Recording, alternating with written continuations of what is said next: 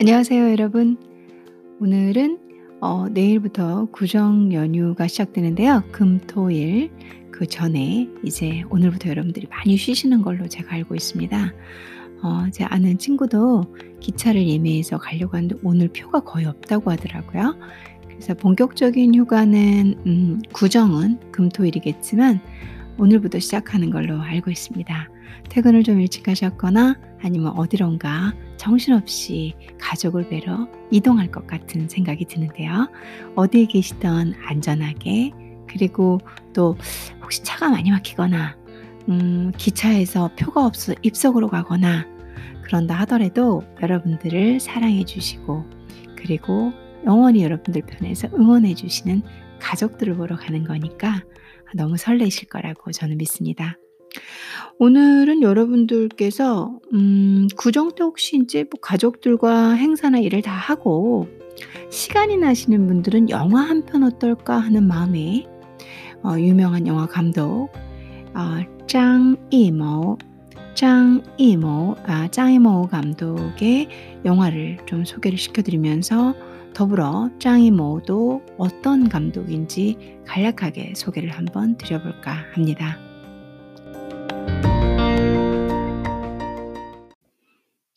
어 제가 읽어 드릴 자료는 음 제가 자료를 읽고 있는 책인데요. 중국 영화사라고 하면서 스테판 크라머라는 분이 지은 책입니다. 오래된 책이에요. 근데 어 중문과에서 영어 영화 공부하는 분들이나 혹은 뭐 그냥 교양 과목에서도 많이 읽는 책이기 책입니다. 이 책에서 어 짱이모 감독 파트하고 예 영화 파트 인제 1980 년대 이후부터 1990 년대 아방가르드 영화 파트에 들어가 있는 부분인데요. 그 자료를 기반으로 저는 어 좀 부가 설명도 하겠지만 기본적으로 그 자료 가지고 읽어 드리면서 설명을 드려 보겠습니다. 짱 이모 아 짱 이모라는 감독은 현존하는 중국에서 아주 유명한 감독이십니다. 여러분들께서 음 중국의 다른 거는 몰로 몰라도 다른 분들은 몰라도 이 짱이모 감독은 아실 거라고 생각이 들고요. 워낙 오랫동안 이 영화계에 있으셨고 뭐 그냥 오래만 있었던 것이 아니라 너무 유명한 작품을 많이 만드신 분이기 때문에 이 짱이모 감독은 현존하는 감독이십니다. 1951년 출생이니까 중국이 이 이제 공산화가 진행이 되면서 역동적인 시기를 들어가는 1949 년에 마오쩌둥이 중화인민공화국을 만들면서 공산주의화가 됐죠. 그 당시 어 사람이라고 봐야겠죠. 그것도 아주 초창부 1951년 태생이니까. 그래서 아마 이 마오쩌둥이 한 모든 30 년간의 어 그런 정치 세계 그리고 그간에 있었던 수많은 음 일들 그리고 이 사상과 문화의 어 자유가 없고 억압이 되고 침체되어 갇혀 가는 모든 그 중국 그리고 1969 년부터 어 봤던 문화 대혁명, 문화 혁명을 통한 이 예술가 지식인들에 대한 어 증오로 인한 대학살 그리고 뭐 원망 그리고 아무튼 어떻게든 처참하게 그 사상과 뿌리를 없애려고 했던 문화 아 혁명으로 인해서 그 시기를 모두 겪은 분이라고 할 수 있겠죠. 이 짱이모 감독은 5 세대 감독으로 대표적인 분입니다. 자 이분에 대해서 한번 설명을 드려 볼게요. 짱이모는 국민당 장교의 아들로 태어난 어 짱이모는 어려서부터 공산주의 사회에서 차별을 받으며 자랐습니다.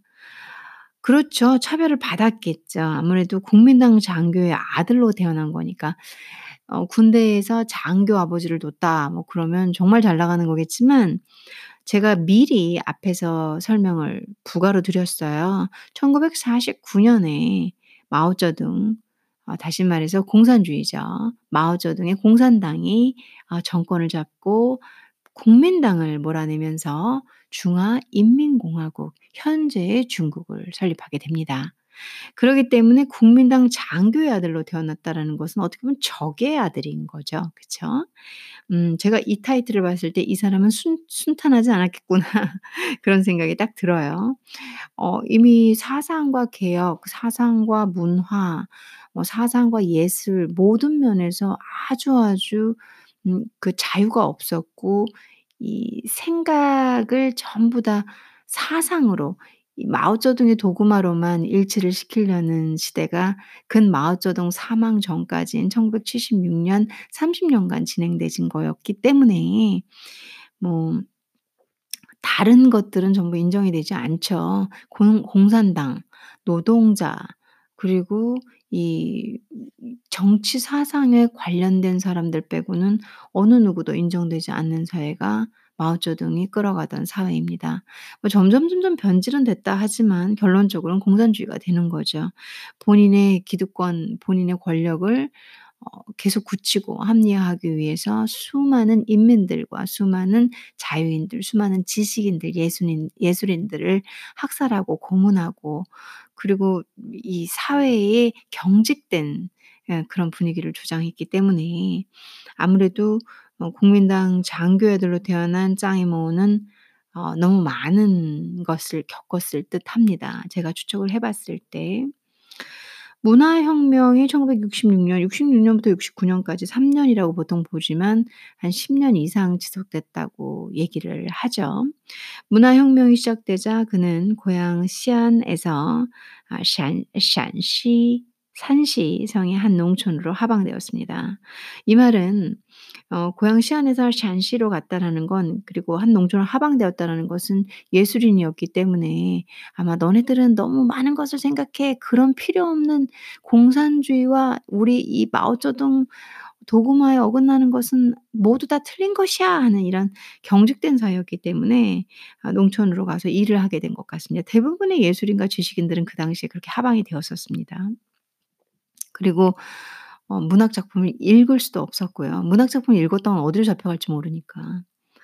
아 부모가 반역 명분자로 체포된 뒤에는 두 어린 동생을 부양하기 위해 그죠. 부모가 반역 명분자 그죠.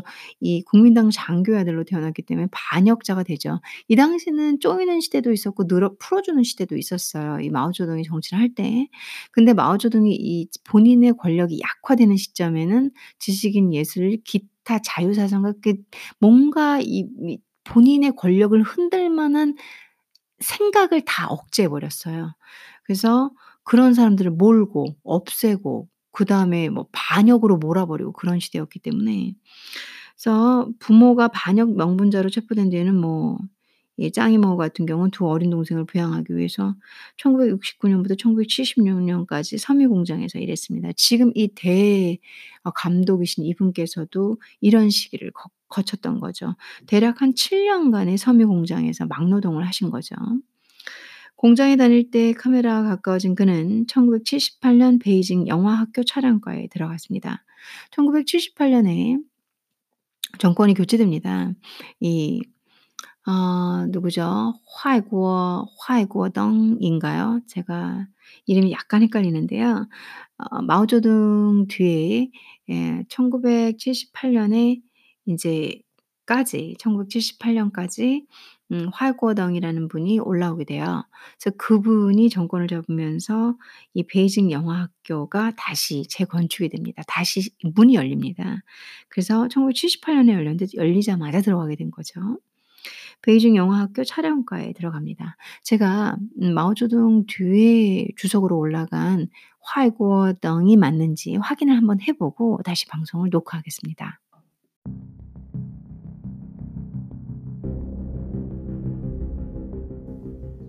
제가 지금 자료를 찾아봤는데요. 음 제가 단어 하나를 실수하긴 확실히 했네요.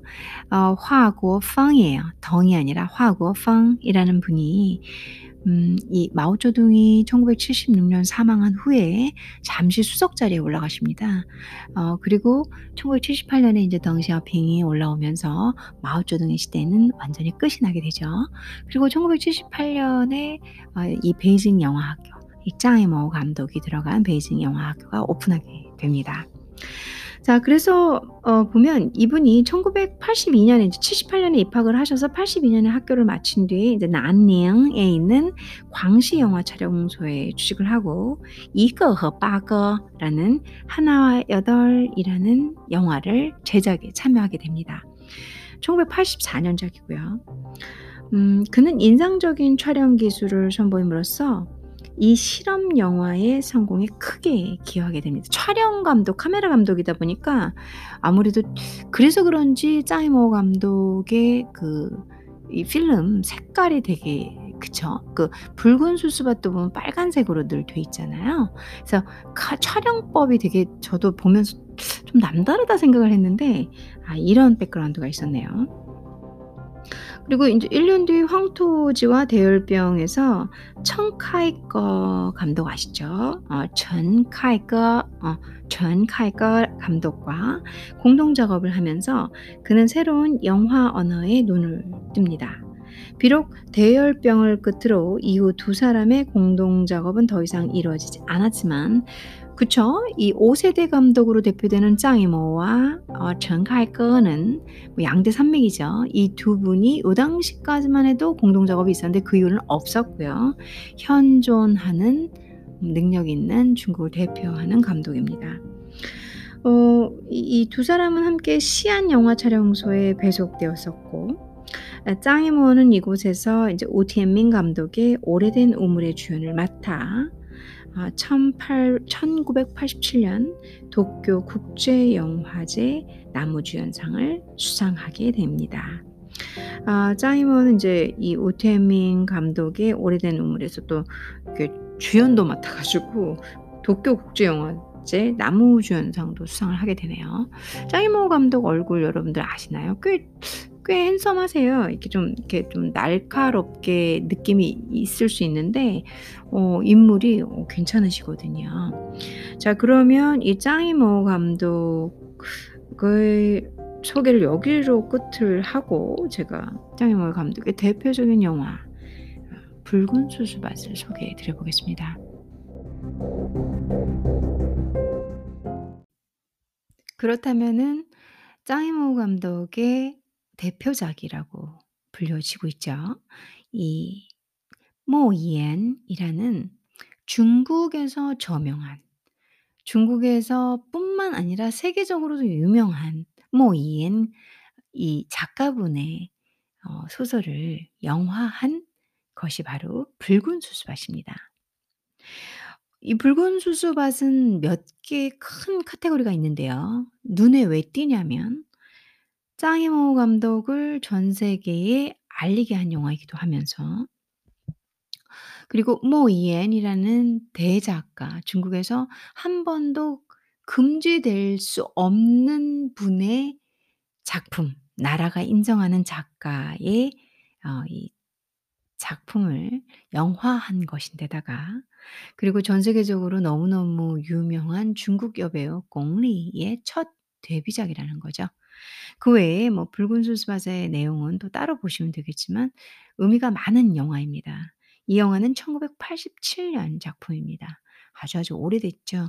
영화를 보다 보면 옛날 영화 같은 거 보다 보면 요즘 테크놀로지가 아니기 때문에 좀 촌스러운 맛도 나고 '뭐야?' 이럴 이렇게 생각하실 수 있어요. 근데 이 홍가올 양이라는 붉은 수수밭 영화는 짱이모가 살았던 시대를 예 나타내죠. 짱이모가 살던 시대는 이미 내가 앞전에 이 사람의 태생을 얘기하면서 "1951년 태생이다."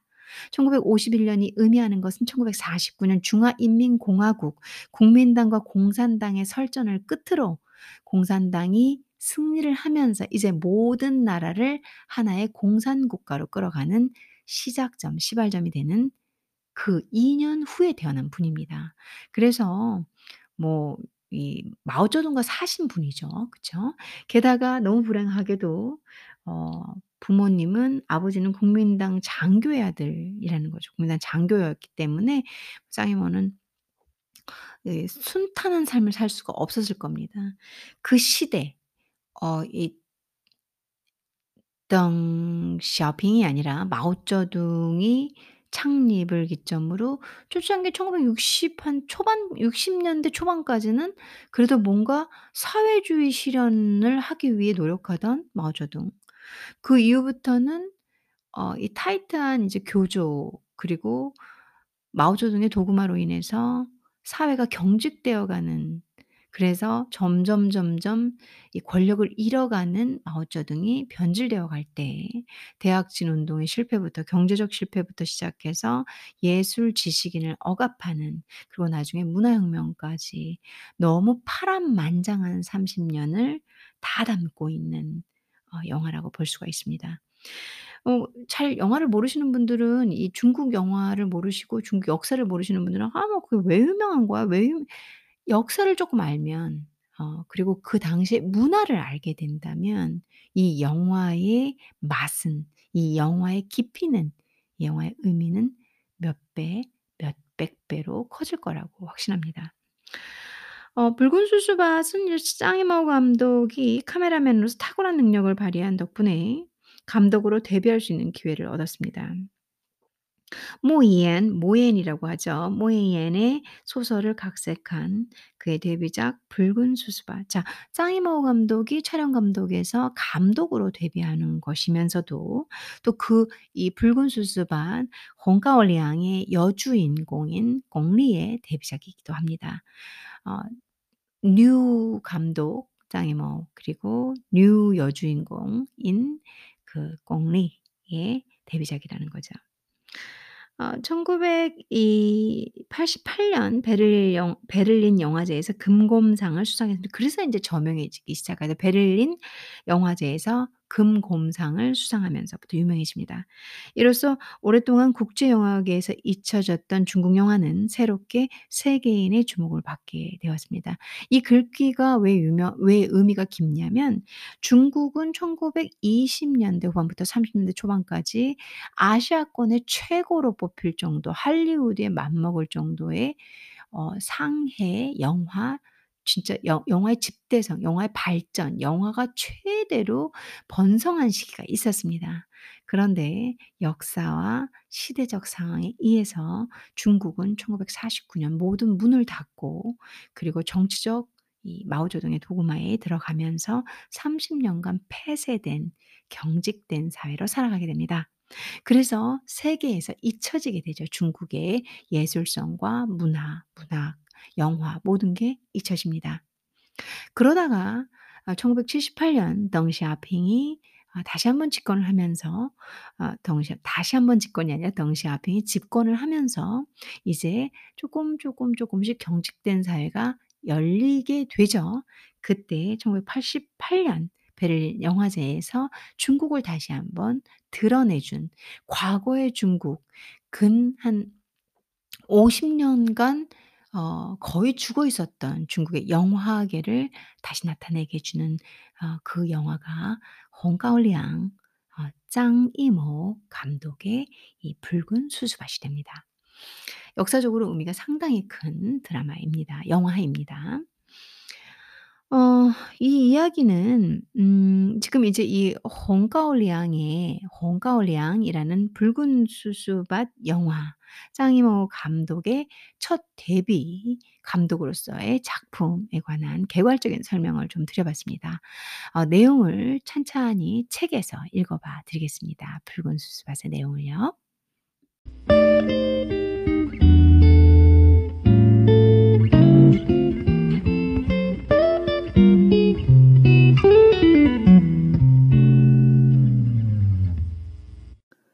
자 그렇다면 이제 홍가오리앙의 붉은 수수밭의 영화 내용을 설명을 드려 보겠습니다. 뭐 간단하게 설명이라기보다는 그 안에 이 영화는 사실은 오락용도 아니고 재미 그리고 또 무슨 로맨스 이런 영화가 아니에요. 어 역사를 기반으로 어 그리고 그 당시에 이 사람들의 삶을 어 다양한 그 감정을 보여주고 있어요.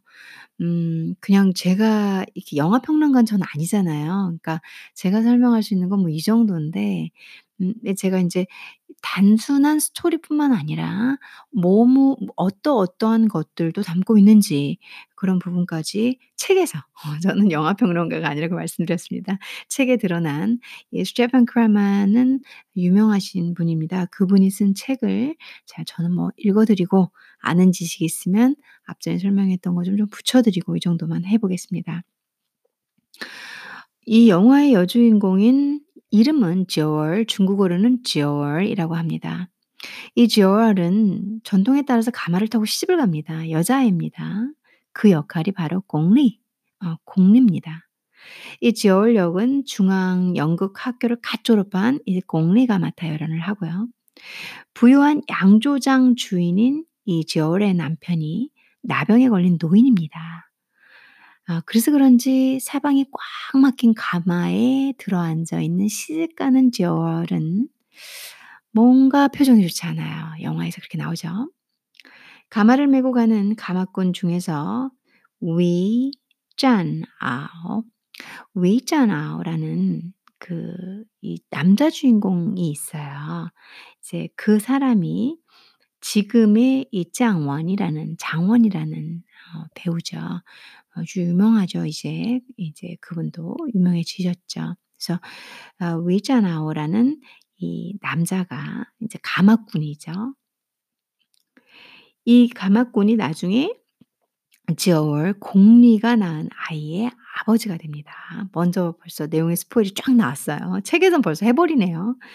어 이위 짠아오는 역을 맡은 이 장원이라는 배우로스 배우도 큰 성공을 거둔 뒤에 1994 년에는 햇빛 쏟아지던 날들을 연출하여 감독으로서도 국제적인 인정을 받습니다. 그래서 인제 이분 이 장원이라는 분을 찾으면 뭐 actor, screenwriter, 뭐 director 다양한 직업으로 나오게 됩니다. 붉은 수수밭의 무대가 된 양조장 일대는 외부 세계로부터 고립되어 있습니다.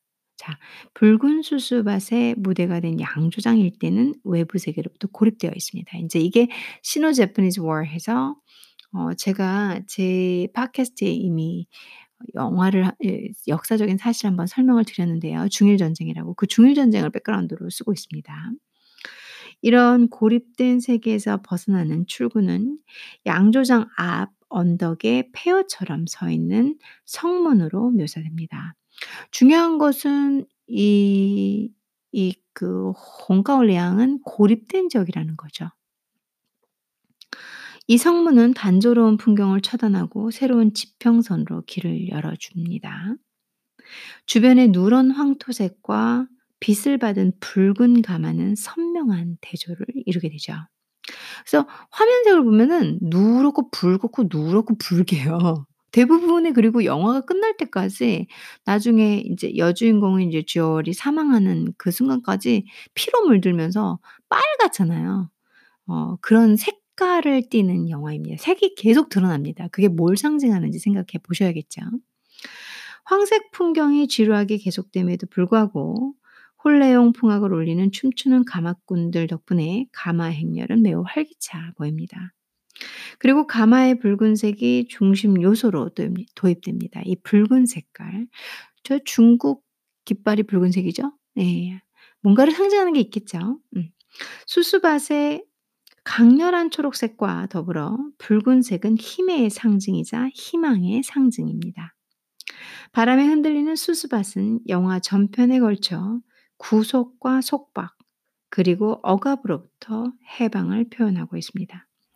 이게 무슨 말이냐면 이 수수밭은 음 고립된 지역이지만 이 수수밭은 영화를 다 통틀어서 여러분들이 보시면 이 수수밭이라는 곳은 어 이 사람들 이 영화 안에서 구속이기도 하고 속박이기도 하면서 억압으로부터 해방을 표현하는 지역. 그래서 이 수수밭이 상징하는 것은 그렇습니다. 힘과 삶의 기쁨을 상징하는 요소와 함께 적대적 세계 속에서 살아가는 사람들의 특징도 그려집니다.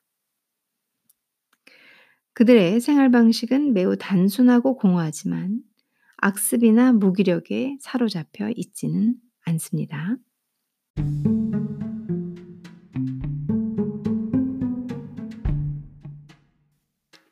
그런데 이 수수밭 사이길에서 돌연 복면 강도가 나타나 흥겹게 행진하는 가마 행렬의 긴장감이 감돌아요. 무서운 상황이 이제 일어나는 거예요. 수수밭은 어 외부랑 차단된 지역이면서 억압도 일어나고 나쁜 일도 일어나고 그리고 해방감도 느끼는 곳이라고 말씀드렸어요. 뭔가 거기 안에서 다 일어날 수가 있는 거죠. 어 이 가마꾼들이 강도가 시키는 대로 가마를 내려놓고 쪼그리고 앉아요. 막 강도들이 "야." 막 이러면서. 근데 이 이 가마에 앉아 있던 저얼은 강도에게 끌려가면서도 당황하거나 겁먹지 않아요. 바로 이때 저얼과 쪼그리고 앉아 있던 이 위자나오 남자 있죠, 가마꾼. 이 사람 사이에 묘한 시선이 오고 갑니다. 이거를 영화로 보셔야 돼요. 이 눈빛이 묘하게 오고 가는 걸 참 신기해요. 그럼 느끼실 수가 있을 거예요, 여러분들이. 첫눈에 두 사람은 예사롭지 않은 감정을 느끼죠. 예사롭지 않다. 아 여러분들이 어떤 감정인지 생각해 보시면 되겠죠. 이 위자 나오는 그 눈길을 신호 삼아 번개같이 강도에게 달려들어 때려 눕히고 주어를 어 저얼을 구합니다. 양조장에 도착한 저얼은 첫날 밤을 맞는데 근데 훗날 그녀는 첫날 밤에 병든 노인을 받아들이지 않았다는 것이 밝혀지게 됐죠. 다시 말해서 인제 첫날 밤을 보내야 되는데 노인을 이제 받아들이지 않은 거죠. 그래서 사흘 뒤 주얼은 관습에 따라 그녀를 데리러 온 친정 아버지와 함께 친정 집에 가게 됩니다. 이번에는 가마가 아니라 나귀를 타고 가요. 아버지는 저얼을 나귀와 맞바꾼 것이죠. 저얼이 나귀를 타고 수수밭을 지날 때 그녀를 따라온 이 위자나오가 낡은 체질을 상징하는 양조장 주인이 이루지 못한 일을 감행합니다. 저얼은 위자나오와 수수밭 한가운데서 진정한 해방을 맛봅니다. 자 이게 상징하는 게 상당히 크죠. 어떻게 보면 그냥 정사신으로만 볼 수가 있겠는데 그게 아닙니다. 모든 그 여성이 팔려가고 그리고 또 나이 많은 사람한테 팔려가고 또 이 이 할아버지는 첫날 밤을 이 누구죠? 저얼과 보내지 못하고 그것을 젊은 가마꾼인 위자 나오는 이뤄냅니다. 그래서 이 여주인공인 공리 저얼과 사랑을 하게 되죠. 어디서? 수수밭에서. 수수밭에서 이뤄내게 되는 거죠. 그래서 그것을 진정한 해방감이라는 표현을 쓰게 됩니다. 어 이 영화는 그냥 단순하게 보면은 뭐 일본인한테 이렇게 뭐 죽고 나중에 얘네들 보면 뭐 알고 보면 옛날 사극의 뭐 이런 느낌이 나지만 단순하게 그렇게 보시면 안 되는 영화예요. 네 쪼끔만 쉬었다가 계속 줄거리를 읽어 보겠습니다. 다음 스토리가 그녀가 친정집에서 돌아와 보니까 양조장 주인이 예 의문의 죽음을 당하고 없어요. 그러니까 저얼의 남편이 되는 거죠. 이 영화에서 나레이터로 나오는 나라는 사람은 분명히 할아버지인 한마디로 이게 위자나오죠. 위자나오가 죽였을 거라고 설명을 합니다, 영화 안에서. 음. 이 병든 체제의 대표자가 사라지자 저얼은 양조장과 일꾼들을 관리하는 책임을 맡게 되고 양조장은 붉은 고량주로 정화되게 됩니다. 이 중국에서 유명한 술 고량주는 액체로 변한 수수밭의 진태제죠. 진태제라는 것은 어 변증법에서 나오는 건데요. 뭐 "그게 뭐냐?"라고 하신다면 더욱 완전한 견해나 체계를 형성하기 위해서 부분이나 요소가 대립과 막 모순이 이렇게 통일되어서 결합하는 새로운 단계 그러니까 새로운 것이 된 거예요. 그래서 이 고량주라는 것은 수수밭이 새롭게 일어난 한마디로 인간의 피로 이해되시는 거죠. 그게 수수밭이죠. 고량주, 수수밭, 인간의 피로 이해된다라는 거죠. 봉건적 공산주의적 증후군으로부터 벗어나려는 사회적 변혁, 이탈의 징조가 보이고 새로운 시 생활이 막 시작되려고 하는 그 당시 이것은 억압으로부터 중국 사회가 해방되기를 바라는 장이모의 생각과 일치하고 있습니다. 장이모 감독이 "중국은 갑갑하다. 중국은 이게 아니다." 그시 시대를 산 사람이잖아요. 그래서 이 감독은 어 좋은 고량주가 빚어지기를 기원하는 노래의 가사를 통해 "임금 앞에서도 당당해지라."고 외칩니다. 이 노래는 1989년 천안문 사건 때 천안문 광장의 치위대가 즐겨 불러 더욱 유명해졌죠. 첫 고량주가 만들어지는 과정은 흥겨운 축제 같 같아요. 그래서 앞서 말한 주신 그러니까 술의 신이죠. 어 주신에게 바치는 노래를 부르는 것도 이 대목에서 나오고요. 그런데 갑자기 이 위자나오가 나타나 흥은 깨져요. 그는 새로 빚은 고량주가 담긴 술독에 오줌을 갈기고 지어울을 옆구리로 끼고 방으로 들어가요. 그리고 지어울도 좀 모독을 하고요. 그러죠. 그런데 놀랍게도 이 위자나오가 오줌을 갈겼던 그 고량주는 최상품의 고량주가 돼요. 정말 영화에서 이게 망나니로 나와 가지고 막뭐그그 고량주에다 오줌 싸고 막 이러는데 그게 최상의 고량주가 되더라고요. 저도 보면서 그 영화는 9 년의 세월을 훌쩍 이제 건너 시간을 훌쩍 넘어갑니다. 그 사이에 지어울의 아들 이 또관은 어 지어울의 아들이 바로 그 이 위자나오 이제 수수밭에서 사랑을 나눴던 가마꾼과 이 위자나오의 아들이죠. 그러니까 사이에서 나온 거죠. 또한 그러니까 이곧 이 영화의 나레이터인 나의 아버지를 낳았고 양조장은 더욱 번창하 하죠. 근데 그러나 양조장에 먹구름이 몰려들어요. 어 인제 아까 제가 시대적 배경을 이 영화의 시대적 배경을 살짝 말씀을 드렸는데 시노 자파니즈 워이라고 해서 중일 전쟁. 일본군이 중국 내륙으로 침략해 들어오게 되는 거죠. 그래서 일본군이 마을 주민들을 동원하여 이 지역의 상징인 수수밭을 깔아뭉개는 장면은 그들의 침략의 야만성을 상징하는 거죠. 수수밭은 삶의 터전입니다. 이분들 이 사람들에게. 근데 일본이 들어와서 수수밭을 다 깔아 뭉개 버리는 그것은 중국을 뭉개고 있고 그 살아온 사람들을 뭉개고 있는 것을 상징하게 됩니다. 그래서 이에 량은 많은 것을 보여주고 있어요. 이 수수밭 자체 하나가 고량주, 삶의 터전, 해방, 억압 그리고 이것을 뭉개는 것은 중국을 뭉개는 거. 뭐 너무 많은 상징성들이 탁 연결이 되죠. 잘 만들어진 영화입니다. 어 잠시만 쉬었다가 다시 줄거리를 설명해 보겠습니다.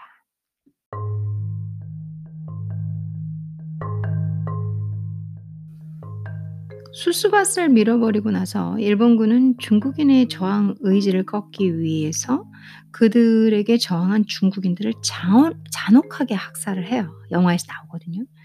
그 중에는 양조장에서 일했던 일꾼 이 로안이라는 아 로안도 끼어 있어요. 그 사람도 아주 잔인하게 학살 이렇게 죽임을 당하죠. 그는 9년 전 양조장을 떠난 뒤 공산당원이 되어 항일 운동을 했던 것이었고 사람들은 두려움에 떨며 저항할 엄두조차 내지 못해요. 그런데 이 지오월은 이 로안에 복수를 하자면 남자들을 오히려 독려해요. 그 공리 역할을 맡은 지오월은. 그리고 위자나오와 일꾼들은 고량주를 이용하여 지뢰와 화염병을 만들어 수수밭에 매복, 매복을 합니다. 그래서 이 자신들을 어, 쳐들어온 그러니까 중국에 쳐들어온 일본군들에게 저항하면서 싸우는 역할을 이 수수밭에 고량주를 만드는 아주 평범한 시골 농민들이 하게 되는 거죠. 어, 뜨거운 태양 아래서 남자들이 기다리는 동안 어, 조얼은 그들에게 고량주와 음식을 갖다 주기 위하여 아들과 양조장을 나섭니다. 그녀의 인생길과도 같은 수수밭 사이의 갈림길을 지나갈 때 지얼은 9년 전 나귀를 타고 이 길을 지나가다가 이 위자나오에 이끌려 수수밭에 들어가 정사를 나눴던 기억을 떠올리며 미소를 짓는 어, 이 공리의 모습을 볼 수가 있습니다. 그러나 바로 그 순간 그녀는 일본군 트럭과 마주치고 이 총사격을 받아 쓰러지게 됩니다. 이때부터 카메라는 극적인 장면들을 고속 촬영으로 포착합니다. 어, 상당해요. 주얼이 피를 튀기며 쓰러지면서 고량주가 쏟아지고 남자들은 빗발치는 총탄을 뚫고 트럭으로 돌격하여 불붙은 고량주 단지를 던집니다. 마침내 트럭은 요란한 굉음과 함께 폭발하고 이는 중국의 해방을 상징하면서 제국주의 세력의 종말로 이해할 수 있습니다. 그러나 이후 공산당의 집권과 통치는 진정한 해방과는 거리가 멀죠. 이 싸움에서 유일하게 살아남은 이 위자나오와 아들은 넉넉한 듯이 서 있습니다. 이제 지어올은 죽죠. 총을 맞아서. 때마침 계기일식이 일어나 천지는 검게 변해 버리고 이날 이후 나라는 나레이터의 아버지는 시력이 나빠지고 세상이 붉은색으로만 보였다는 나레이션은 마오쩌둥의 지배를 암시하는 것입니다. 중일 전쟁 이후에 이제 마오쩌둥이 지배를 하죠. 그는 온 나라를 붉은 깃발과 자신을 상징하는 붉은 대왕으로 뒤덮었기 때문입니다. 어, 그쵸. 영화가 정말 소름 끼칠 정도로 잘 만들어졌죠. 시야가 닫혀면서 오로지 보이는 건 붉은색, 앞으로 펼쳐질 공산주의. 그 공산주의를 살아온 짱이모가 만든 영화입니다.